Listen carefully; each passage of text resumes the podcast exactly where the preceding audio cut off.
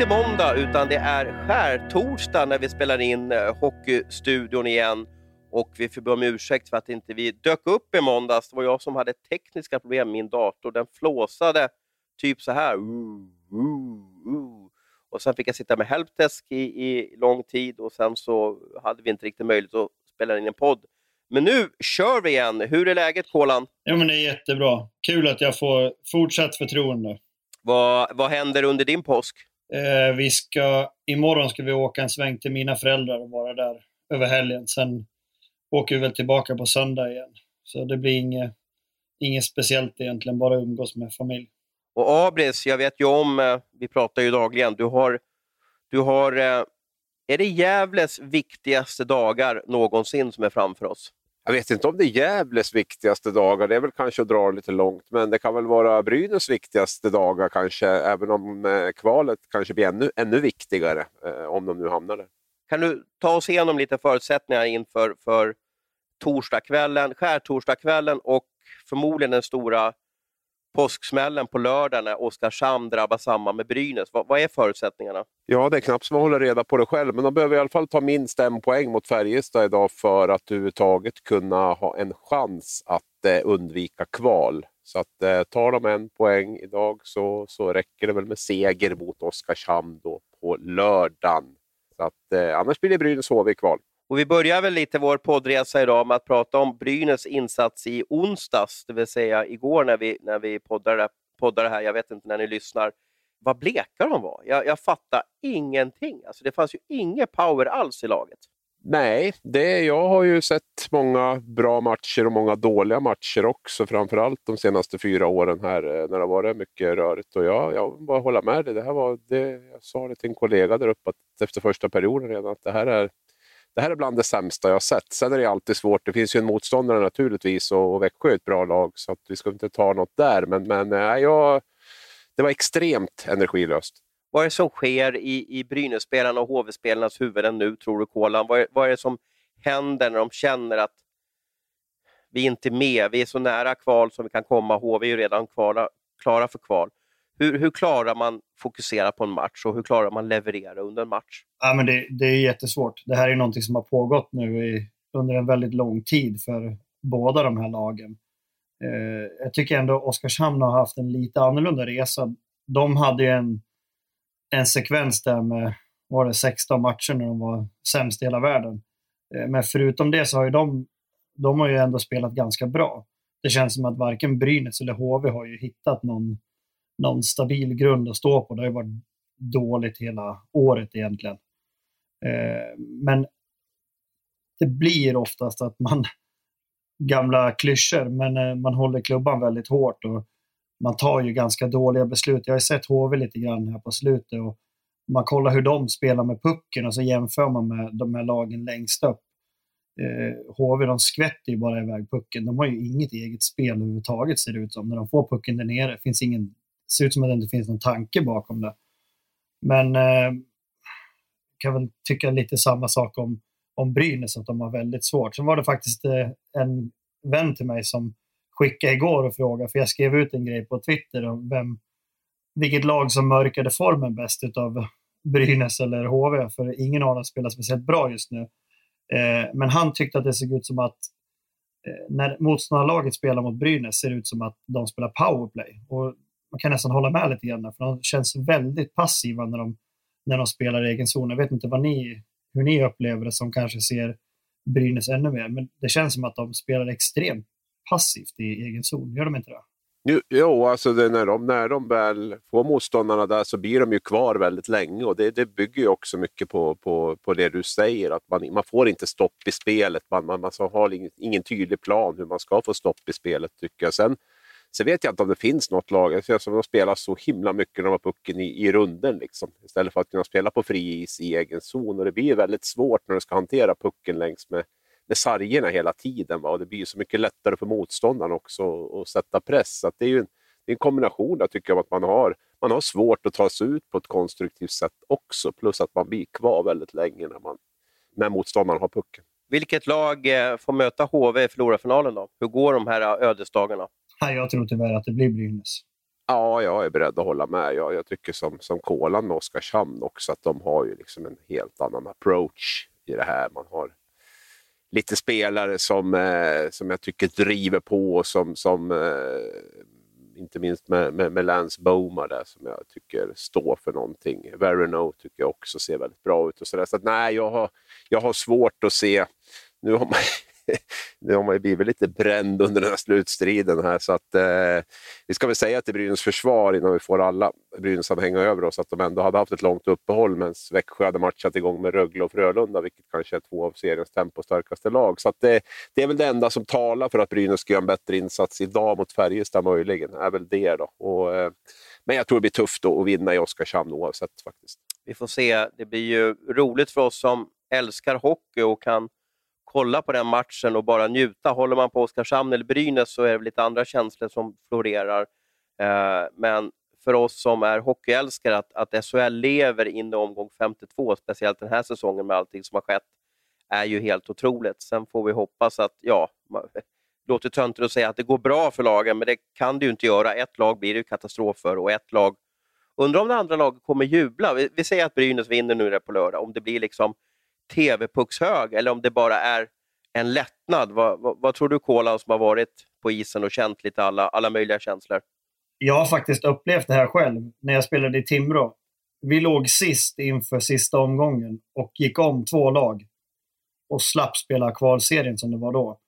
Eh, och då jublar man ju som att man har vunnit SM-guld. Så jag tror absolut att det laget som, som klarar av att eh, undvika kvalet kommer vara extremt glada. Och kanske inte en TV-puckshög, men när de kommer in i omklädningsrummet så tror jag att det kan nog på något sätt bli feststämning. Att, ja, men väldigt mycket lättnad att det är över, men också att man är väldigt glad för att man har klarat av det. Och får Hockeystudion rätt så blir det alltså då eh, Oskarshamn som får festa på, på lördag och Brynäs som får en extremt jobbig bussresa hem till, till Gävle på, på, på kvällen där. Eh, innan vi släpper bottenstriden så, så flinade jag lite åt en tweet som du skrev, Kolan, om att HV71, det kanske är bra om de tar typ en supfest, en lagfest, eh, nu inför den här förlorarfinalen. Eh, kan du förklara för oss vanliga människor eh, hur du menar? ja, men eh, det, det, brukar ju vara så att när man, eh, när man har en lagfest eller något liknande så kommer man lite närmare varandra. Man kanske man kanske vågar säga en del saker som man inte hade sagt annars. Vi, vi fungerar ju lite så att man, när man får lite alkohol i blodet så då säger man en del saker som man inte hade vågat sagt vanligtvis. Det är några få som, som alltid vågar säga vad de tycker, men det är inte så många i varje lag som kan göra det. Utan då behövs det en fest för att man ska kunna vara ärlig. Och så som de har spelat på slutet skulle de behöva ha en, en riktig fest. Men är det inte risk för att det blir mer liksom grupperingar och, och att någon får höra att man är dålig på att åka skridskor och blir förbannad? och sådär. Finns det inte risk att, det går, att den här teambuildingen går åt andra hållet? Det har faktiskt inte jag upplevt. Jag tycker att det alltid brukar bli till det bättre och man, eh, man brukar alltid ha en rolig kväll. Så man har någonting positivt att ta med sig från det. Ja, vi får se om de... Eh, vad händer HV? Har du, har du hört någonting där nere från? Vad, vad, de skickade ju fjärde tränaren på en presskonferens som tar in eh, Per Johansson och, och sådär. Har du någon eh, ex-kollega som du pratar med?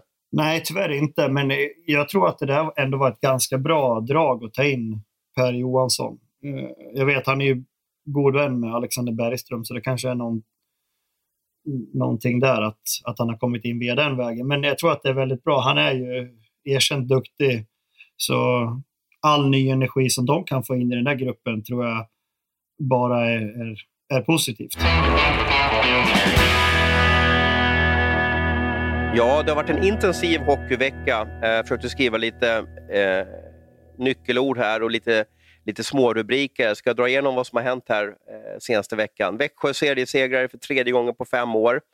Slutspelet i Hockeyallsvenskan har, har rivstartat. Eh, eh, Västervik slog ut Södertälje. Eh, Östersund spöade Huddinge i kvalet till eh, Hockeyallsvenskan. Rivik svarade för ett klassiskt Tumbamål. Och sen hade vi Brynäs insats i onsdag som vi har gått igenom. Och sen har vi Färjestads drag att sparka assisterande tränarna. Vad var den största aha upplevelsen för er den här senaste veckan? Du kan börja, börja Abris. Ja, men Färjestad var väl anmärkningsvärt ändå. Eh, jag har ju, jag har ju världens sämsta minne så att jag, jag har nästan glömt bort det du räknade upp nu. Men, men Färjestad var väl, var väl lite överraskande ändå att det kom den här tidpunkten på, på, på året och att man dessutom tog båda assisterande tränarna. Så jag gör väl det lätt för mig att svara, svara det. Då. Mm. Och jag är benägen att hålla med där. Det, för mig jag vet att Rögle gjorde något liknande med, med GAT, tror jag var för några år sedan. Anders Masken Karlsson var sportchef. Jag tror Patrik Ross kom in, att man bytte ut de assisterande tränarna. Eh, då låg man sist i SHL. Men vad, när du fick höra det här på, om det var tisdagskvällen, Kolan, vad, vad, vad tänkte du då? Nej, men man, man blir ju lite fundersam över vad, vad det är som har hänt och varför man väljer att göra det nu. Men sen ja, när man läser vad de skriver där, oftast är ju inte det hela sanningen det som kommer ut där. Det känns som att det, det här måste väl ha legat och grott ett tag. Eh, men eh, ja, Färjestad har väl inte heller kanske nått upp till de förväntningarna som de har, så de väljer väl att göra någonting för att försöka väcka liv i, i deras uh, trupp. Jo, men vad händer om man sparkar assisterande tränarna? Ger det någon effekt? Det måste ju vara huvudtränaren som pratar mest och bestämmer. Ja, det tycker jag också. Jag, jag vet faktiskt inte varför man väljer att göra sådär. Det känns ju lite lite knepigt. Det borde ju vara att man skickar allihopa då, så att man får in helt ny helt nytt blod. Men eh, ja, jag vet inte. De är väl nöjda med han, men inte med de andra. Jag tycker det verkar väldigt konstigt bara. Ja, eh, Abris, du och jag har ju skrivit om att Poppe ska vidare. Han ska ner till Zürich och hjälpa eh, Rickard Grönborg framöver. Geron vet jag inte vad han har för framtidsplaner. Eh, men det låter väl lite, Abris, som att de liksom ändå tänkt att byta ut eller förändra tränarstaben till nästa år och in kanske med, med Pelle Pressberg där som assisterande. Eh, och Det kan ju ha att göra med det, eller vad, vad har du för tankar där? Ja, alltså det här är väl på ett sätt också ett sätt att skydda sig själv, tycker jag, från, från Peter Jakobsson och, och kanske även Penderborns sida. Det är väl ändå de som är ytterst ansvariga i det här. Sen är det klart att om de nu märker att vi får inte ut i närheten av max av våra assisterande tränare så är det väl naturligtvis Peter Jakobssons skyldighet att, att agera. Men samtidigt så, så sätter det ju väldigt, alltså snaran dras ju åt lite runt både, både Penneborn och, och Jakobsson också. Va? Skulle inte den här förändringen bära den frukt man, man, man förväntar sig så då, då, då finns det ju inte så många kvar att, att peka på. Så att de spelar ju ett lite högt spel här. Är det, är det där problemet har legat med eh, de två assisterande tränarna eller är det ett sätt att, att eh, skydda sig själv lite grann? Och de spelade ju match på onsdagskvällen mot Malmö. Jag satt och kollade på den matchen och tyckte knappt att de skapade någon målchans på hela matchen. Så att någon snabb effekt fick de ju inte i Färjestad i alla fall. Nej, och sen vet jag inte också, det är lite covid-tider nu och jag menar man kanske inte har råd med en assisterande sportchef eller en, ehm, en, en, en skills coach heller. Det, man kanske vill ha kvar dem i föreningen och då har man gjort på det här sättet att man har bakat in det som en, som en tränarpost istället. Och det, som är, det som är märkligt är ju Geron Dahlgren, att han får gå tycker jag. Eh, han har ett år kvar på kontraktet dessutom och eh, har ju gjort, alltså Färjestad, är det något Färjestad har gjort bra så är det ju faktiskt det offensiva under, under alla hans år i, i, i klubben där. Och det intryck jag får av honom är att det är en väldigt hårt jobbande tränare som, som, som, som vill mycket. Så det är den, eh, den, är, den är förvånande. Ehm, och ehm, jag vet inte riktigt vad som, vad som ligger bakom av där, om det har liksom skurit sig på något annat sätt eller, eller, eller, eller vad det är för någonting. Jag eh, fick ju det uppdraget då, eh, som någon typ av eh, bulldozer, då, att ringa tränarna och, och försöka prata med dem. och, och de som har fått sparken. Och Geron valde ju att ducka och skrev väl typ något sms att sorry, jag, jag, jag måste få smälta det här ett tag eh, och sådär. Eh, fick en känsla av att han var väldigt besviken. Eh, Poppe svarade och, och sa väl att jag, jag är över 50 år och jag har varit med länge, jag vet att det här kan hända. Och, och jag tycker tidpunkten är konstig, men, men eh, jag accepterar det ungefär. Då. Eh, så då förstod man ju att Poppe kanske redan var på väg i sinnet någonstans, hade något väldigt roligt att se fram emot nere i, i Schweiz. Men att Geron så tyckte att det här var väldigt märkligt att det var hans det var hans framtid som han slog under benen på. Då. Och det jag hörde också var ju att han eh, långt in på sena eftermiddagen, tidiga kvällen, satt och, och scoutade Malmö som de skulle möta. Va? Så att det, det, han måste ju ha kommit som en blixt från, från klar himmel för honom. Det var ju inget de hade snackat ihop sig under dagen, utan han, han förberedde ju för fullt för, för uh, mötet med Malmö. Vi måste ju prata om eh, Hockeyallsvenska slutspelet. Rent generellt, vad tycker ni om den här förändringen som har skett i seriestrukturen? Tidigare hade vi en slutspelserie, en Hockeyallsvensk final, vi hade eh, någon typ av eh, play-in mellan tvåan i Hockeyallsvenska finalen och slutspelserien segrade. Eh, är det här ett bättre format? V vad säger du, Kolan? Ja, jag tycker det är mycket bättre. Och redan nu så kan du ju kolla på matcherna och, och se verkligen, eh, det blir någon form av ordentligt eh, ja, men slutspel som man vill ha i, i SHL. Och, eh, jag, menar, eh, jag tycker att alla matchserierna har varit otroligt bra och det är ju väldigt hetta i alla matcher trots att vi inte har någon publik och så vidare. Men eh, jag får känslan av att allt man har sett runt omkring. Folk är väldigt positiva till det här, så jag tror nog ändå att det är någonting som är här för att stanna. Ja, det var ju många som, som eh, hade åsikter när, när eh, det här var ju den här enmansutredningen som mynnade ut i det här faktiskt, att man gjorde ett liknande seriestruktur i både SHL, Hockeyallsvenskan och även i Hockeyettan som har ett, eh, ett hyfsat lika upplägg. Där avslutar man med en kvalserie visserligen då. Och så är ju tanken att vi ska få en som vinner, det vill säga vinner SM-guld eller vinner Hockeyallsvenskan. Och då ska det ge någonting direkt, det vill säga vinner man, vinner man slutspelet i Hockeyallsvenskan ska man gå upp. Och sen en, en skillnad är ju att ett lag går upp, två lag har inte chansen, utan ett lag går upp direkt upp utan att slå bort eh, ett SHL-lag. Har du samma känsla Abels, eller sitter du och, och är ledsen över kvalserien? Att du, att du saknar den? Nej, men jag saknar mötet SHL Hockeyallsvenskan. Det, det, det, måste jag säga. Jag, jag, tycker att det har varit en, en, en stor krydda att lag från, från två olika ligor möts. Så att det är helt separerat nu kan jag, står jag fast vid att det tycker jag är, är, är trist. Jag tycker nog att man skulle kunna försökt värva in både ett slutspel, jag älskar formatet med slutspel. Jag tycker det är jätte jätte... Overtime är ju bland det bästa ja, vi har. Ja, just det här när man möts fram och tillbaka framför allt. Det, det, det blir speciellt när, när samma lag eh, gnuggar mot varandra. I, nu var det ju fem matcher här, bara, men det blir sju framöver. och så där. Det, det, det, skapar ju liksom den här hettan som man, som man vill, vill ha när man inte åker och tycker om varandra hela tiden, utan man blir rätt irriterad på varandra. Så det, det, det, det gillar jag. Däremot så tycker jag ju att jag är ju så tråkig så jag, jag skulle vilja se att eh, är man bäst över en hel säsong, jag tycker att ettan i Hockeyallsvenskan ska gå rätt upp och, och sista laget i SHL ska åka rätt ut. Sen tycker jag man kan ha ett slutspel där,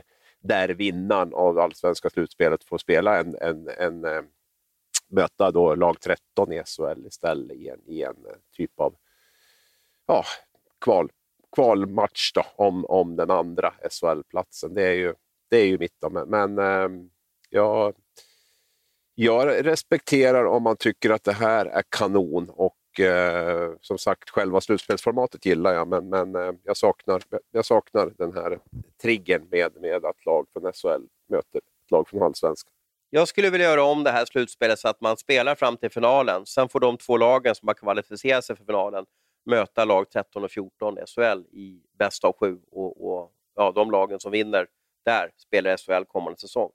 Det hade varit det ultimata för mig, måste jag säga. Eh, sedan måste jag bara, eh, och du får gärna svara första Kolan som, som har väldigt färsk bakgrund som hockeyspelare. Vad är det som gör att, om vi tar Björklöven och Timrå nu, de, de tvingades ju spela tre stycken, eller fel, fyra totalt overtime mot, mot Timrå, eller mot AIK och Mora. Och i tre av de här fyra gångerna vinner Timrå och Björklöven, alltså de avgör eh, i overtime. Vad är det som gör att är det en mental... Alltså de borde ju vara livrädda att förlora för, eftersom de har all press på sig. Vad är det som gör att de går segrande ur striden till slut?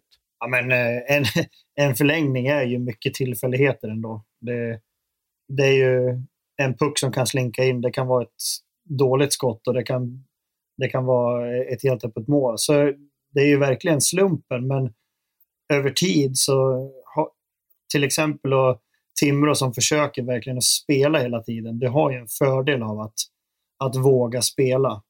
Eh, och även om jag tror att de har ju printat in från dag ett att man ska spela med pucken. De har ju ett sånt spel. Så eh, du, du, har ju en fördel där om man jämför med till exempel Brynäs, som vi pratade om, som gillar att skjuta pucken kanske lite grann i runden. Eh, då är det svårt att ha kontroll på pucken och då skapas det ju kanske fler målchanser emot dig. Eh, och det är det, spelar du med pucken så har du större chans att vinna. Och Timrå och Björklöven är ju två sådana lag som spelar med pucken och ökar sina chanser att, att göra nästa mål. För det är bara ett mål som ska göras för att vinna. Ja, det slog mig lite att jag, jag följde ju Mora-Björklöven där. Och jag tror jag messade er också lite när, när Mora nöp första matchen där, att ja, får se vem som får rätt här. Men eh, jag fick fel till slut. Det var Björklöven som, som, som eh, slog ut Mora där. Gjorde helt rättvist också via två segrar nere i, eh, Eh, i Mora här förra, förra helgen. Det var inget snack faktiskt. Jag tyckte Lövens tyngd avgjorde och så fick de en del tuffa skador där, eh, Mora. Så de, de, de orkade inte. Nu väntar semifinal. Timrå valde Västervik och som blev det automatiskt Karlskoga-Björklöven. Eh, hur tror ni att det blir, vad blir det för utgång i de här matcherna? Du kan börja Abris. Tråkiga Abris börjar. Jag tror att de Ja, i och för sig, Karlskoga var ju före Björklöven i serien. Men vänta, vänta. Var det någon av er som tippade att Västervik skulle, skulle slå ut Södertälje? Nej. Nej, inte jag. Nej, nej, nej. Men det var, det var få som såg den komma. Så att, gediget jobb av Kalin och det de gör där nere i alla fall. De, de verkar vara sånt där lag som knappt släpper till eh, Ja, lite som Malmö igår, knappt släpper till några målchanser. Det, det, är svårt att vinna mot Västervik. Ja, och sen hade ju Västervik eh, bra statistik på Södertälje under serien där och det visar ju sig att det, det höll ju i sig. Eh, de har ju varit ganska krossande och Södertälje vann två matcher totalt den här säsongen med, med de här slutspelsmatcherna inräknade. Så att, eh, nej, de, de gör det bra, Västervik, och de har ju bara gå ut och spela och ha roligt liksom och, och, och allt, där, allt är en bonus. Och sen har de ju en duktig målvakt också. Mm. Hur går det då mellan Timrå Västervik och Karlskoga-Björklöven? Ja, jag skulle börja. Va? Jag säger väl, eh, jag, jag, tror, jag tror på Björklöven nu faktiskt mot Karlskoga där och jag tror på Timrå mot Västervik. Eh, jag tror också att de här kvartsfinalerna är obehagliga för de här favorittippade lagen. Det har vi sett i slutspelen också, att det kan vara lite, lite jobbigt och inte minst när det bara är fem matcher då, som det var nu i, i kvartsfinalerna så är det du har inte så mycket att spela på då som, som stor favorit. Så jag tror att det är ett stort eh, ok som har släppt från både Timrås och Björklövens axlar. Framförallt Timrå tyckte jag såg lite, lite tagna ut faktiskt. De har ju hyllats något enormt efter serien och efter den där första segern mot AIK och så där. Och det var ju liksom bara motorväg mot, mot SHL. Och det, det går snabbt att, att hamna på fel spår också. Så jag, jag, tror de, jag tror de två går vidare. Ja, jag, jag, jag håller med tyvärr för Karlskogas del så fick de ju lite skador nu som det verkar inte som att någon av dem kan vara med i, i semin och fyra spelare är ganska tufft att vara utan om man ska möta Björklöven som har en enorm bredd i sitt lag. Så jag, jag tror tyvärr att, mm. att eh, hade Karlskoga haft de här killarna friska, men då har de möjligtvis haft en, en chans. Men jag tror inte att, att de kommer orka med och mala ner Björklöven. De har också stora spelare och gillar att spela lite, lite grisig hockey. Så jag tror de kommer nog få smaka på sin egen medicin här, Karlskoga. Eh, och... Björklö... Ja, förlåt. Fortsätt. Ja, jag tror du var klar där, men jag vill bara på, liksom, säga att Björklöven har en otrolig bredd på sin forwardsida. Man kan, man kan i stort sett ställa över en ganska gedigen forward och ändå ha i alla fall tre riktigt bra kedjor. Olof Liss levererar. Eh, vi har Transatlantkedjan som är liksom obehagliga och när man tror att någon ska skjuta, ja, då slår de en passning och så blir det öppet mål.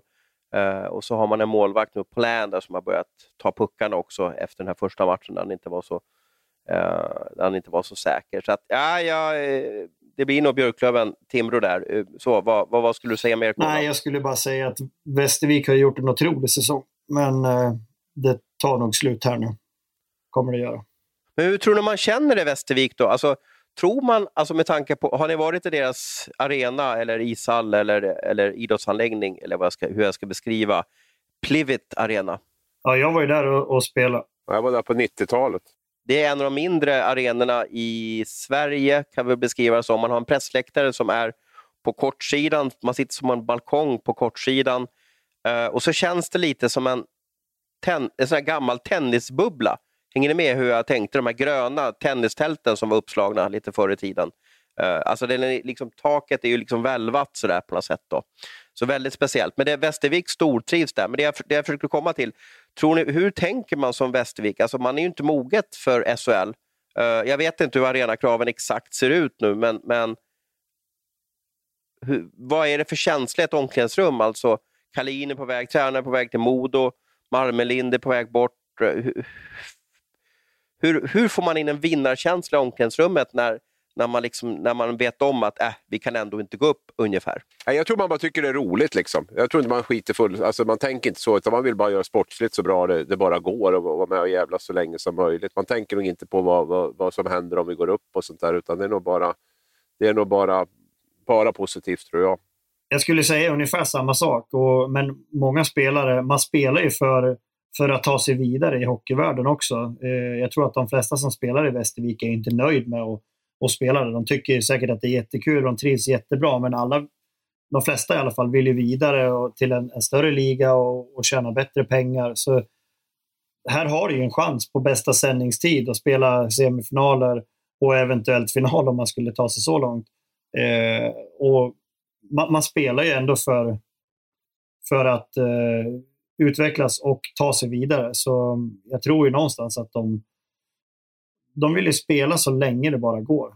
Jag menar, ju fler matcher du vinner, då kan du förlänga säsongen med x antal veckor. Så det är bara, för dem är det ju bara kul att försöka att, att röra om i grytan och ställa till problem för de andra lagen.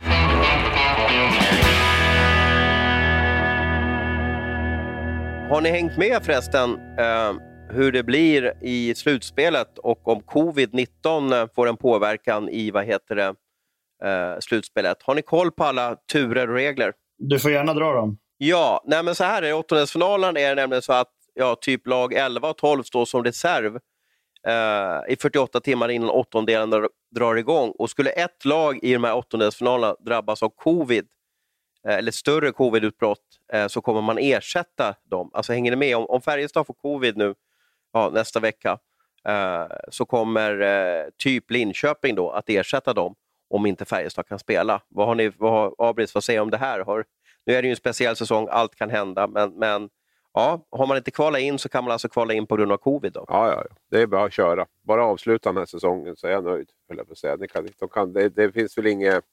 Vi kan väl inte hålla på och, och, och gnata om sportslig rättvisa hit eller dit, utan det är väl bara att och liksom köra tycker jag.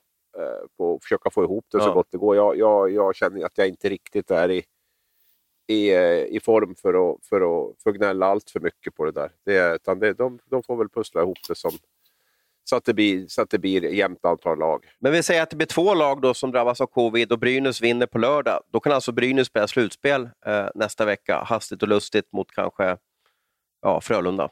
Vilka spelar kval då? då? Ja, men vi säger att Frölunda, eller fel, Brynäs kommer på plats 12 då. Så ja, ja. Men säg att lag 11 och lag... Ja, precis. Ja, tre lag lär det bli i så fall. Ja, precis. Det. Ja, ja, jo, jo. Nej, men det, det, det, Och i slutspelet så blir det ingen sådan eh, tillämpning, utan jag försöker citera Hemlin här, eh, att om det är ett lag som drabbas av eh, covid under själva slutspelet så kommer man lämna VO match för match. Eh, I kvalspelet så blir det eh, som är grundserien. Man för, försöker fixa ihop matchserien så att den ska avgöras på isen, det vill säga inte genom, genom covid. Om ni fick vara Johan Hemlin, är det här det liksom bästa sättet att lösa den här kommande månaden? Eller tycker ni att det är konstiga lösningar?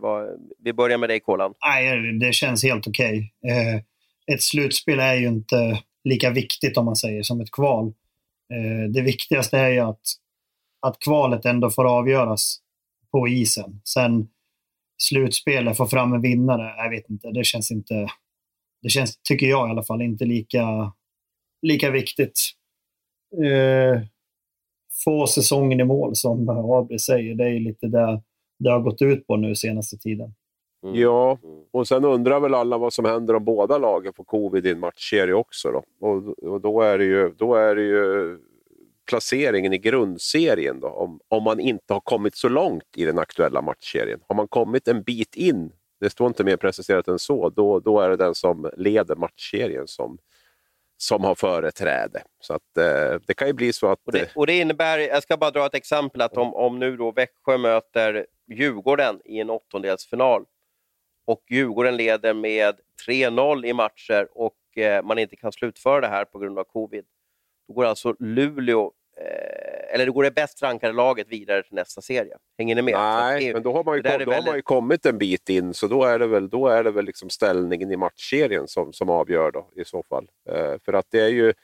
Eh, det handlar om grundseriens placering om inte serien kommit långt. Medan ställningen i aktuell... Vad är långt då? Ja, det står inte. Om det står, om det står 2-0 då? De preciserar inte det. Medan ställningen i aktuell matchserie har företräde om vi kommer en bit in. Det står bara så. Sen kan väl inte Växjö ja. möta Djurgården i åttondelsfinal. Det är lika bra vi säger det så att inte vi får hela, hela Nej, men i kvartsfinalen menar jag. efter oss. I kvart, ja, exakt. Kvartsfinalen med. Ja, ja. Men det är speciella turer. Undrar hur de tänker där. Och det, blir väldigt, det är väldigt tjurigt också. Vi säger att Djurgården leder med 2-0 mot, mot Växjö i kvartsfinalen. Mm. Så undrar man ju vad som sker där. Eh, hur, man, hur man ska avgöra där. Men så har det varit den här säsongen. Jag tror inte man ska nörda ner sig där. Jag, jag tycker att SHL har gjort det bra. Och, få ihop det och lösa det. Och den här serien, vi är alltså inne i april nu och grundserien är inte över.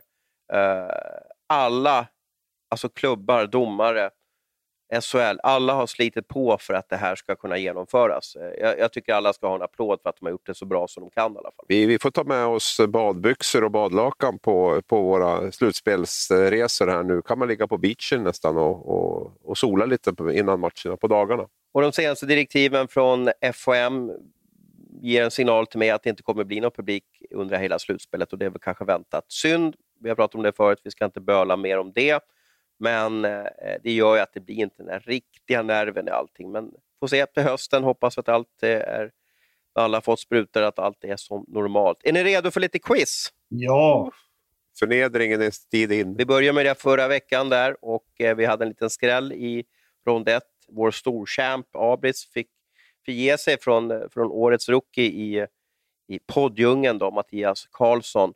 Och eh, nu har jag väl kikat på lite eh, veckoaktuella ämnen, så att svaren, eh, om ni ska få alla rätt på det här så ska ni ha stenkoll på vad som har skett i svensk hockey senaste, senaste veckan.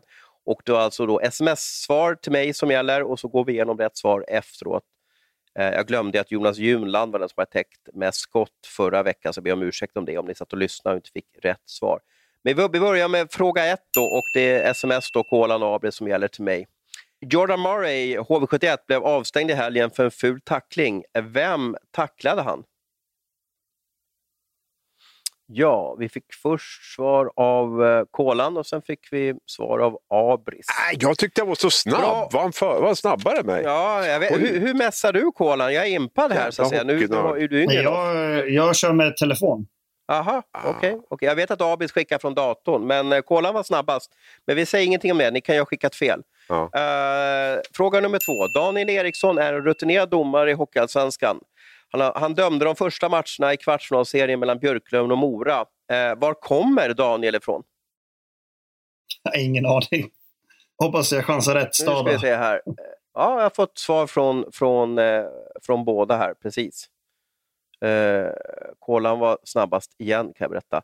Eh, fråga nummer tre. Vilka fyra lag i SHL är just nu kvalificerade för Champions Hockey League 2021? Eh, Eller just nu, det är ju klart vilka lag som kommer spela, svenska lag. Ja, Abris var snabbast. Var det väl fel, fel istället? Eh, fråga nummer fyra. Oväntade saker sker hela tiden i SHL, som att spelare blixtsnabbt lämnar klubben och åker hem. I helgen valde en stjärna i Malmö att dra hem. Vad heter han? Där var Abris snabbast. Och vi har även eh, svar från Kolan. Eh, så, sista frågan, nummer fem. Rakt på sak. Vilken spelare har just nu sämst plus minus i hela SHL? Och ni får en stjärna i min bok om ni kan hur mycket minus spelaren har. Vart det tystnad? Mm. Vill ju fan inte ha fel på det här heller, hänga ut någon oskyldig.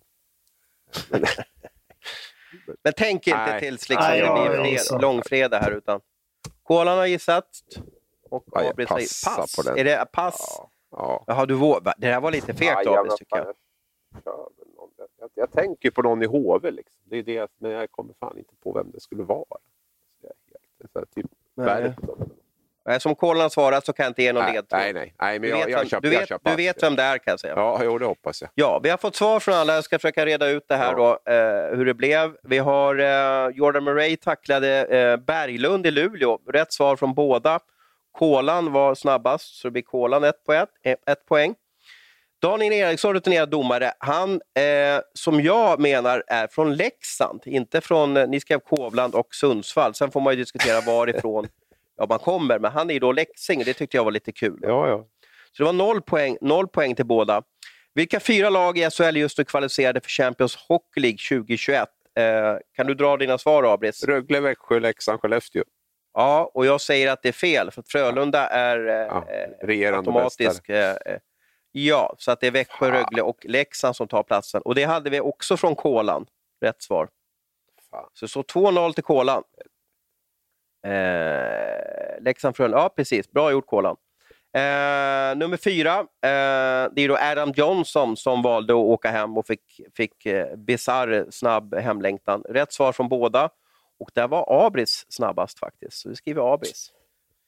Eh, så att det är 2-1 till Kolan inför sista frågan. Eh, vilken spelare har sämst plus minus i hela Hockeyallsvenskan? Eh, Niklas Andersén svarar Kolan eh, och pass svarade Abris. Om du får gissa någon nu då, Abris. Det är, inte, det är fel svar. Vi har inte fått rätt svar ännu. Nej, Men Kolan har redan vunnit, men du kan, du kan få guld, Ja. guld, en guldstjärna om du... Du får två, två gissningar, får du, Abris. får Du kan ju börja med att säga vilket lag, så vi Mm. får lite... Ja, H- HV71. Jag tror den var ganska given med tanke på deras säsong. Ja, då var jag ju rätt på det där i alla fall. Då. Och, det, och det är en forward som har vunnit SM-guld. Jag säger Linus Fröberg då. Ja, det är fel. Önerud. Nej, det är fel också. Han vann SM-guld med Skellefteå. Ja, då är det Axel Holmström. Ja, bra. bra, bra, bra. Men vi har en vinnare igen då. Eh, Kolan vann eh, och leder just nu med 2-0.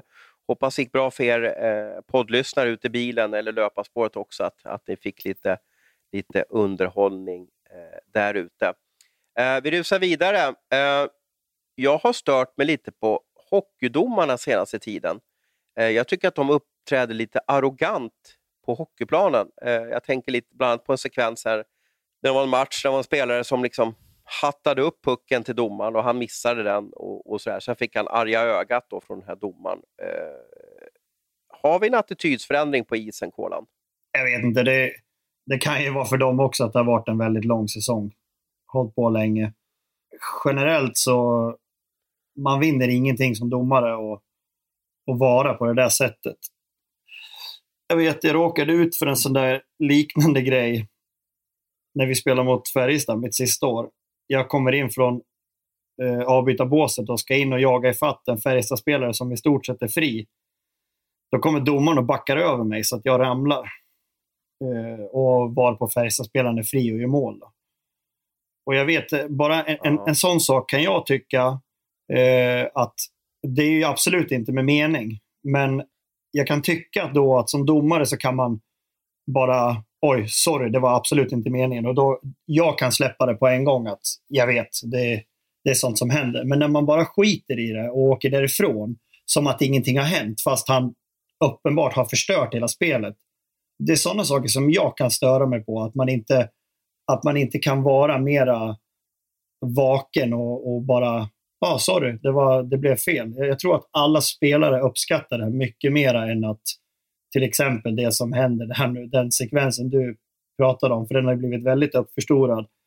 Eh, att man inte bara ja, plockar upp pucken, eller, det spelar ju liksom ingen roll. Han, han försöker ju ge dig pucken. Sen om man som domare tycker att den är för hård eller inte, ja, men, visa det på det där sättet blir ju bara fel. Men äh, om den här linjemannen, eller eller fel, assisterande domaren som är korrekta eh, rubriken för honom. Om han hade bett dig om ursäkt, hade det hjälpt? Alltså, hade du känt att, ja, jag menar, du, ni fick ändå ett mål i arslet? Jo, men det gör det. Eh, det. Det lugnar ju ner mig, för då visar ju han att han är på något sätt en medmänniska som... Han tar ändå ansvar för vad som händer. Jag gör ju likadant. Om jag skjuter pucken på domaren så åker jag fram till domaren och kollar med han så att han är okej. Okay. Jag kan inte se varför domaren inte ska kunna göra samma sak tillbaka. Nu ska vi till domarnas försvar här eh, och du kan väl utveckla lite Abris. Det var ju en, det här var ju lite utklippt från en, från en större händelse. Vad var det som hade skett innan där, Abris? Ja, här får jag ju hänvisa till det ganska omdiskuterade Twitterkontot Domarfrågan då, som går under anonym, anonymt. Vem, vem tror ni sköter det kontot för övrigt? Jag tror att det är några domare. Alltså inte, inte på högsta nivå, utan jag tror att det är, domare en bit ner i systemet. En eller två. Det är i alla fall killar som har rätt bra koll på reglerna och sådär. Och, och, och, och vill. Jag tror inte att det är liksom Christer Erking eller Per Ledin eller någonting Nej, jag tror inte det. Inte om du frågar mig. Jag tror att det, är, att det kanske är domare på Hockeyettan-nivå eller kanske något sånt där. Eller, eller hockey, tvåan. Jag vet inte. Men ja, jag vet inte. Det, kan, det är spännande. Det kan ju vara vem som helst. Um, ja. Han skriver i alla fall, han har väl sett situationen mer än man har pratat med domarna, men han hävdar att linjedomaren står och väntar och tjatar på en omogen spelare som ska dribbla och jollra med pucken. När han väl får den för att sätta igång spelet kommer pucken lite för hårt och, och rakt för att det ska vara en schysst lobb. Ja. Vad är en schysst lobb, tycker Kolan, då, när man ska hjälpa domarna? Ja, det är ju verkligen en bedömningsfråga. Eh, ja, det kanske är så att vi inte i grund och botten så lobbar vi pucken för att, för att vara snäll mot domaren. Annars kan vi bara skjuta den på skridskon och så får han ta upp den med handen. Det är ju en, en schysst grej som man försöker göra för att han ska slippa böja sig ner. Så det är kanske dit vi ska komma då, att domarna ja. säger till oss att nej men skjut den på vår skridsko istället så kan vi ta upp den. Om det är så de vill ha det. Ja, eller varför måste ni skjuta pucken? Det, det, jag, jag har ju själv varit assisterande domare och det är ju en uppgift man har att åka hämta pucken och sätta igång spelet. Det är en av få uppgifter som assisterande domarna har på isen. Återigen, vi gör det för att vara snäll.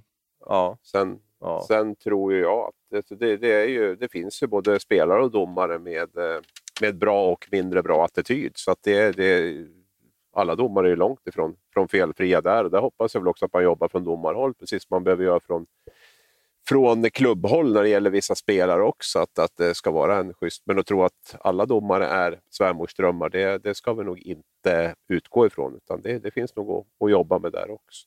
Vem är den bästa domaren på att vara trevlig på isen då, Kolan? Jag säger gärna någon som är aktiv nu, eller någon som...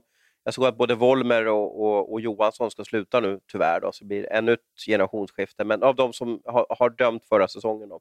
Det finns flera som det enda som jag vill egentligen, för jag, är själv, jag var själv ganska, ganska lugn när jag spelade, men när det händer saker och när man har 180 puls och man har adrenalin i kroppen, då måste, tycker jag, domarna tillåta att man gör ett utspel om man tycker att det har blivit helt fel, som det alltid blev mot mig då såklart.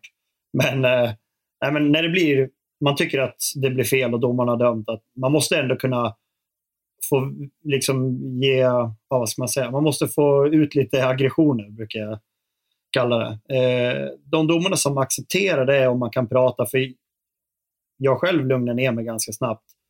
Eh, får man då bara ett par ord med domarna, så då tycker jag då är allting lugnt. Får man en förklaring att ah, men jag såg det så här, okej, okay, ja men fine, då, vi såg olika på det. Sen, sen är det bra. Men fortsätter jag att älta, ja men visst, då köper jag att de bara ger mig kalla handen.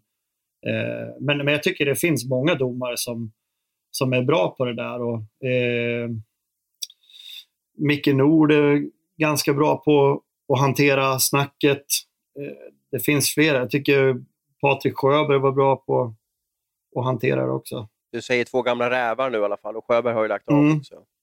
Kommer det med åldern tror ni med domarna? Eh, Abrit, vad tror du att, att det krävs liksom några år på, på nacken innan man liksom kan vara sig själv och vara lite lugn och trygg på isen. Ja, det hjälper nog till. Sen tror jag att vissa har det där och vissa har det inte. Sen kan man alltid förbättra och förstärka de sakerna. Men jag tror att vissa är bättre kommunikatörer och har bättre känsla i, i grund och botten. Precis som vissa hockeyspelare också har, har bättre eh, större fallenhet för att, för att utöva spelet hockey så tror jag faktiskt att för, för, att döma handlar ju väldigt mycket om, om kommunikation och att kunna hantera människor. Och, eh, ja, så det, det, det, är ju en, och det, det, tror jag att, eh, att vissa, vissa är bättre på än andra.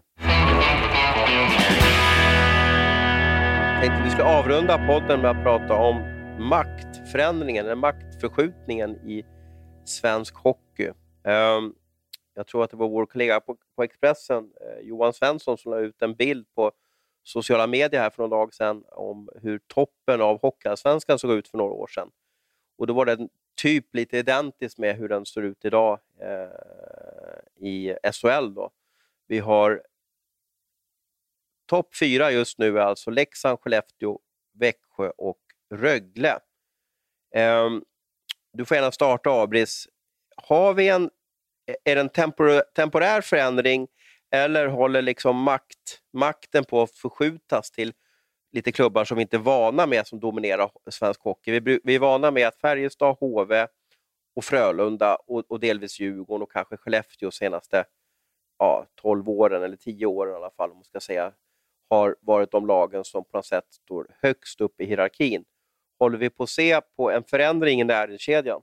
Ja, det gör vi väl. Sen vet man väl aldrig om den kommer att vara för evigt. Det kommer den väl säkert inte att göra, men den här typen av maktförändringar eh, sker ju lite då och då. Vi, vi pratar väl om de här fyra stora då, eh, ja, vad var det då, 10-15 år sedan här, men då då var väl Linköping, Eh, vad hade vi mer? Färjestad naturligtvis. Djurgården, Djurgården nämndes ja, ju också. Ja, men det var ju så. Det var lite grann då. Va? Nu, nu, är det, nu är det de här lagen du räknar upp här som, som jag tycker har tagit, tagit stora steg. Leksand är väl egentligen inne på sitt första år. Så där, är man väl, där vet man väl minst egentligen hur, hur det kommer att, att gå framöver. Rögle tycker jag har liksom visat nu tre, fyra år att man, man är på väg stadigt uppåt hela tiden. Växjö har ju varit bra i sju, åtta år. Eh, Örebro tycker jag börjar stabilisera sig där uppe. Eh, och så, så att, så att nej, men det, det, det är helt klart och det, det är det som är det intressanta med, eh, med SHL eller vad jag ska säga och, och att just det där att det, det går inte att sitta still. Man måste hela tiden utvecklas, annars kommer andra och springer förbi det. Och det är väl jättepositivt tycker jag. Och det är bara att lyfta på hatten för de här klubbarna som, eh, som har gjort det här och som eh, sätter blåslampa på sina betydligt kanske större och eh, kanske lite bekvämare klubbar då, som, de, som de kämpar mot. Kolan, Växjö har alltså vunnit nu serien, vad nu det innebär. Ja, det är att man får spela Champions Hockey League och så får man en prischeck i slutet av säsongen, eh, eller om fem år, det är väldigt få som kommer ihåg vilka som har vunnit serien. De vinner alltså serien för tredje gången på fem år om du ser på deras resa, vad, vad är det de gör så bra och varför är de så svårslagna i en grundserie?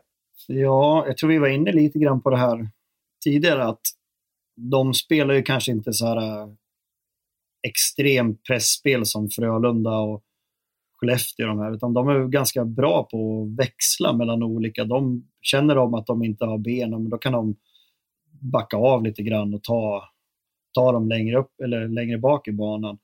Eh, sen från deras första år i SHL så är de, de har ju alla år haft väldigt bra spets i sitt lag och så har de ju haft en väldigt bra målvakt med. Så du kommer rätt så långt på att ha en, en ordentlig spets i laget. Vi kollar på Leksand nu som slutar trea.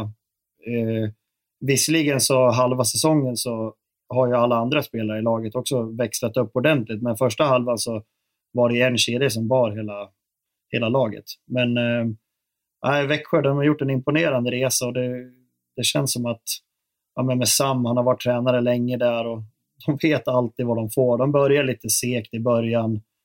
Eh, de kan ligga 8-9, det spelar ingen roll. De vet att de, de kommer tugga i och sen helt plötsligt så ligger de där i toppen. Och som du säger, tre, tre seriesegrar på fem år talar väl sitt tydliga språk att de, att de är ett lag att räkna med under en tid framöver. Det som fascinerar mig med Växjö också, nu är det här en, en relativt ny klubb i, i, uh, i Hockeysverige, det vill säga att det har gått väldigt bra för dem under en kort tid, så att man kanske inte får den här paniken som man kanske får i, i, i Färjestad nu när, när man gör en dålig säsong. Men man ska ju veta att, att Växjö i fjol slutade alltså tia i serien. Eh, året innan slutade man sjua i serien och åkte ut i kvarten. Trots att man har två tuffa år så kickar man inte Hallam. Man, kickar inte, man, man gör inga stora förändringar utan man sitter still i båten. Det är jag lite fascinerad över, över Växjö, att man, man har en coolhet i sig eh, som, som eh, jag inte ser andra klubbar, utan det blir oftast en snabb panik. Typ Lex Färjestad nu då, eh, och byter tränare. Man, man har ett koncept och man fortsätter att, tro på det. Det är bra gjort, så det är bara att gratulera Växjö. Jag tänkte omformulera frågan här. Nu har vi en hierarki i svensk hockey som ser ut på ett speciellt sätt. Vi får se om, om den här är temporär eller om de kommer sätta sig till de här lagen som på något sätt kommer visa det här, vi är lagen att slå framöver och så vidare hur tänker man som spelare? Eh, vilka lag är roligast att spela för? Alltså det vill säga, om, om ni sitter en, grupp hockeyspelare på en pub efter säsongen, och, och sådär, vilka är de coolaste lagen att spela för? Vad, vad är det, finns det några som... Och jag, jag, kan bara gissa, jag kan gissa att Frölunda är det coolaste laget att spela för. Ja, jag är beredd att hålla med. Eh, jag har ju, under min karriär så har jag alltid velat... Ja, men Frölunda är ett sånt ställe som man hade velat spela på såklart. Och vad, vad beror det på då? Jag, jag har ju min, ju min Nej, men det, åsikt, det är två saker. De, eh, de är ju väldigt framgångsrika över tid och eh, sen att få spela i Skandinavium, den, som var då den största rinken i, i Sverige, det, det är rätt så häftigt. Sen, eh, Göteborg är ett bra ställe att bo på också. Så jag tror att det sådana saker. För det är samma Djurgården skulle man ju också vilja spela i. Eh, mycket tack vare att det är Stockholm och du, har, du får spela på Hovet. De har ju väldigt bra fans. Så det, jag tycker mycket sådana saker spelar in i... Eh, sen vill man ju såklart att, att laget ska vara bra. Eh, men det är också som hockeyspelare, du får inte alltid välja. Det är bara de bästa spelarna som alltid får välja vart man ska spela någonstans. De flesta av oss, vi får ju ta det man får. Det är, inte, det är få förunnat att kunna välja och vraka fritt. Men om man är 25 år nu och, och riktigt duktig på hockey i, i Sverige, är det storstäderna som, som man lockas lite av då? Ja, det tror jag. Eh, jag, tror många, många vill ju det vill ju bli bra på hockey, men man vill ju samtidigt... Många söker sig väl till pulsen som finns i, i städerna. Det finns mycket annat roligt att göra än att, än att bara spela hockey. Men hur ska liksom städer som Ängelholm och Leksand, hur ska de kunna liksom få storstjärnorna framöver? Är det bara att pröjsa väldigt bra eller, eller kan det bli någon förändring hur man ser på byarna? Sådana lag har ju sina fördelar också. Ta Ängelholm till exempel. Eh, går du dit så du vet ju att du får en, en väldigt bra hockeyutbildning. Eh, Cam och Chris är extremt noga och hela Rögle som organisation, de anställer skillstränare och det, det känns som att de tänker verkligen på helheten. Och man ser ju nu, det börjar ju, det börjar ju bli spelare som har varit i Rögle som tar sig vidare till NHL, till KHL, till Schweiz. Eh, det är ju det man vill uppnå som hockeyspelare. Du har chansen att vinna vinna SM-guld, till exempel med Rögle nu som, som är en, en av de här nya makthavarna i svensk hockey. Eh, så du har chansen att vinna guld och sen så har du även chansen att utvecklas och, och ta dig vidare och tjäna riktigt stora pengar. Vilka ligger längst nere på näringskedjan i, i spelarkretsar då? Oskarshamn. Oskarshamn, jaha, varför då? då? Eh, men de, är, de är ju nya och eh, de har en väldigt liten hall. Jag tror att det är inte så många saker som lockar med Oskarshamn om man jämför med övriga. Sen tror jag inte att det är något dåligt att vara i Oskarshamn, men, men om jag måste välja en så blir det tyvärr Oskarshamn. Vilket lag skulle du vilja spela för, Abris? Eh, Djurgården kanske. Nej, men det är väl kul att spela i huvudstad. Okay. Det är ju, jag fick ju förmånen att spela i Oslos huvudstad, i den största klubben där. och Det, det är något speciellt. Så jag, jag skulle nog säga Djurgården faktiskt det som är problemet med Stockholm det är ju bostäder och få det vettigt och om man har familj, det ska funka med skolor och sådär. Det är ju lättare på en mindre ort.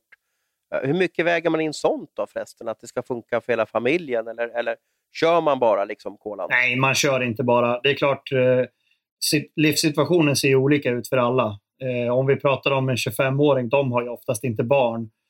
Eh, då kanske det är enklare att, att vara i en, i en storstad. Men som i mitt fall, när, jag, när vi valde att flytta till Leksand, så var ju det också en, en tanke att ja, men här kan vi tänka oss att bo under, under en längre tid. Min, min äldsta pojke kan vara 11 då, så eh, det finns ju i bakhuvudet att man, man är hemma och pratar med, med sin eh, fru eller respektive om vad som, vad som är lämpligt att göra om man ska flytta en hel familj. Men hur har ni gjort då? Jag, måste bara stanna, det är intressant. Om, om, om, om du fick ett bra förslag från Leksand här för ja, tre år sedan. Då. Uh, och så säger din fru, men jag vill inte flytta till Leksand. Nej, men då hade vi... Då får du välja mig eller hockey. Eh, då, då hade vi inte flyttat hit såklart. Vad hade, vad hade du för alternativ då? Eller vad, vad hade varit plan B? Ja, men då när jag valde att flytta till Leksand så hade jag ju bara ett kontraktsförslag från Leksand. Jag hade inte ens kollat på något annat, utan jag fick ett förslag från Leksand och jag var sugen på det, det nära hem. Eh, och min fru tyckte också att det var ett bra alternativ. Så hade hon sagt att det inte var bra, då hade vi självklart haft is i magen och, och väntat och kollat på någonting annat. Vad, vad är viktigt för en familj att det ska funka när man byter hockeyort? Då? Är det att skolor och, och sådär, eller, eller arbete? Eller vad är, det som, vad är det som krävs för att det ska funka för alla på en, på ett, på en ny hockeyort? Då?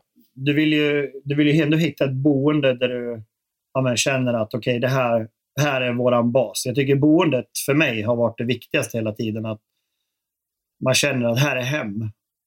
När man flyttar runt så mycket som man gör. Så man vill ha nummer ett, ett bra boende. Sen är det självklart en fördel om, om det finns eh, skolor som ligger nära och om det här i Leksand är allting så enkelt. Barnen cyklar till skolorna och man cyklar till ishallen.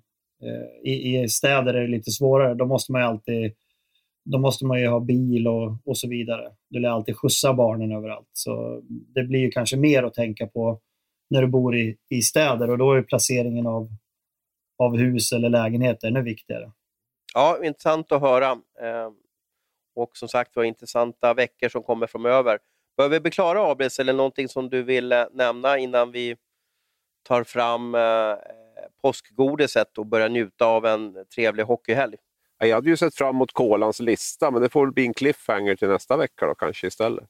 Just det, det var ju det vi, vi sa, att, att vilka lag har de tre bästa fansen? Ja, men den måste börja ta. Har du, den skulle vi köra sig i måndag. Hinner vi med den då? Vi har ju, Kolan har ju tider att passa. ja, men det tycker jag. Vi hinner, det går, det går fort. Du ska iväg och paddla ja. vet jag. Paddla, paddla kanot. Ja, vi, vi tar... Eh, körde du topp tre eller, eller topp fem, eller vad körde du till slut? Eh, nej, vi har topp tre. Och det handlar om att alltså, du har rankat bästa fansen, kan man ja, säga så? eller? det har jag. Och då vill jag inte att du börjar med ettan, utan du ska givetvis göra eh, på Hollywood-vis att du börjar med plats tre, bronsplats. Vilka har vi där? På bronsplats så har vi HV71. HV71. De har tredje bästa fans i, i Sverige. Eh, kort eh, kommentar bara, varför kommer de trea? För att eh, under tiden som jag spelade där, eh, vi hade några fantastiska matcher med det, man har verkligen gåshud när man kommer ut på, på isen. Eh, helt otroliga tifon som de gjorde och den stämningen som blir med den branta läktaren och när det är fullt. Eh, och sen, ingenting slår ju ändå. Då spelade jag inte själv, men jag var ju och kollade på den eh, när de vann guld senast. När Simon Önerud avgjorde i, i förlängningen där mot Brynäs. Då var det... Tinnitusmatchen? Ja, det var helt, helt sjukt. Hela betongen gungade innan matchen började. Det var galet. Eh, så de får plats nummer tre. Eh, plats nummer två får mitt kära Leksand.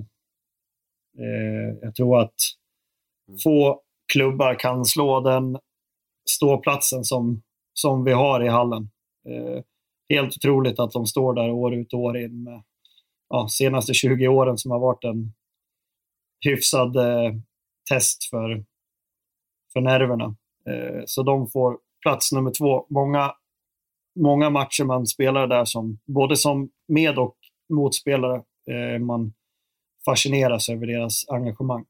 Och tänk dig den här säsongen om de hade fått fylla ja, arenan. Ja, det är, det är så synd att de, eh, att de inte får vara i, i hallen, för det hade varit eh, första gången på länge som, eh, som de hade fått uppleva lite lugn och kanske bara kunna sjunga glatt istället för att stå där och, och vara otroligt nervösa. Eh, plats nummer ett måste vi ge till Djurgården. Jag har spelat två matcher när det har varit eh, järnkaminernas dag och det är någonting ja, som man ja. inte glömmer, även som motståndare. Nej, det är häftigt. Eh, så de, de får plats. Och det måste jag bara, hur känns det att åka in på isen? När, när, jag, jag har nog varit på de flesta av de där. Av någon anledning brukar nästan Djurgården förlora de flesta av de där storsamlingarna. Men alltså, det är ju som, du, du, kan inte, du kan ju inte prata med den som du, du sitter bredvid i arenan. Det är helt omöjligt, det går inte. Och hur, hur känner man sig när man kommer in och det bara är som ett det är bara som ett stort vrål mot dig. Så att säga, liksom. ja, men du, kan inte, du blir ju skittaggad. Det spelar ingen roll, man hör ju inte vad de skriker för de skriker så högt. Så du kan lika gärna tro att du är på hemmaplan nästan, bara att det är andra färger. Eh, det är så häftigt. Det är, man, man, det är, de här grejerna är det som man saknar mest när man har slutat med hockeyn. Just att, att få åka in på isen och man bara tittar upp på läktarna och folk är, de är helt jävla galna. Eh, ja, det, så Djurgården får plats nummer ett. Och det kanske de inte hade fått om jag inte har fått ja, upplevt det här äh, järnkaminernas dag. Men äh, ja, det är imponerande. Häftigt. Det finns säkert många lag som, som skulle kunna vara med på listan. Men äh, ja, det är min lista. Så så här blir det. Spelar, spelar du den matchen, spelar du den matchen när de firade 25 år, eh, järnkaminerna? Var det, var det den, är det den matchen du menar, eller? Var det, mot, var det Djurgården-HV kanske? Det kommer jag inte ihåg. Jag vet att jag... Eh, jag tror jag tror i alla fall att jag har varit med om två. Jag, kommer inte, jag vet, en gång var det i alla fall med, med HV. Eh, men den andra gången vet jag inte om det, vilket lag jag spelade i. Kan ha varit, kan ha varit Timbro. Jag kommer inte ihåg. Jag vet att de hade, de hade skitsnyggt tifo. De började med Blue Saints och sen gick de över eh, till järnkaminerna och så var det så stora draperier som hängde för och så hade de konfettiregn innanför och så där. Det var, och då vet jag inte om spelarna kom in på isen för de, de fansen fick ju äga liksom, eh, inledningen och line-up, inte line-up men inför ja. så att säga, så det var ju ingen musik eller någonting. Men, men just den, den inramningen som var där på den matchen, jag vet inte vilka jag mötte, den, den var oj, oj, oj. Äh, du vet, man, man, man satt bara och kollade på klacken, man kollade inte på isen någonting. Då fattar ni hur, hur det var. Så att säga, liksom. Det är då man förstår att det blir fel i, när ni sätter de här plustecknena på folk. När inte kollar på matchen. Precis.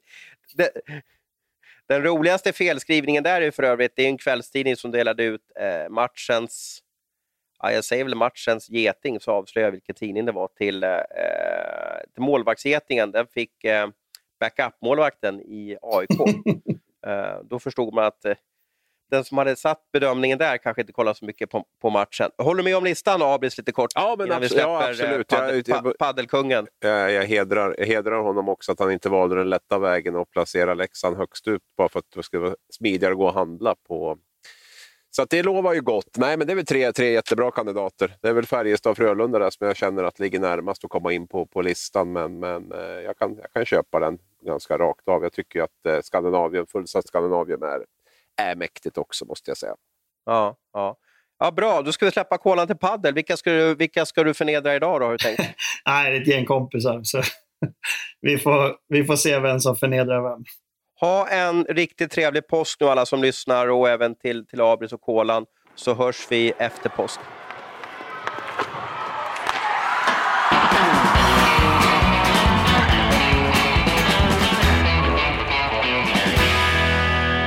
Du har lyssnat på en podcast från Aftonbladet.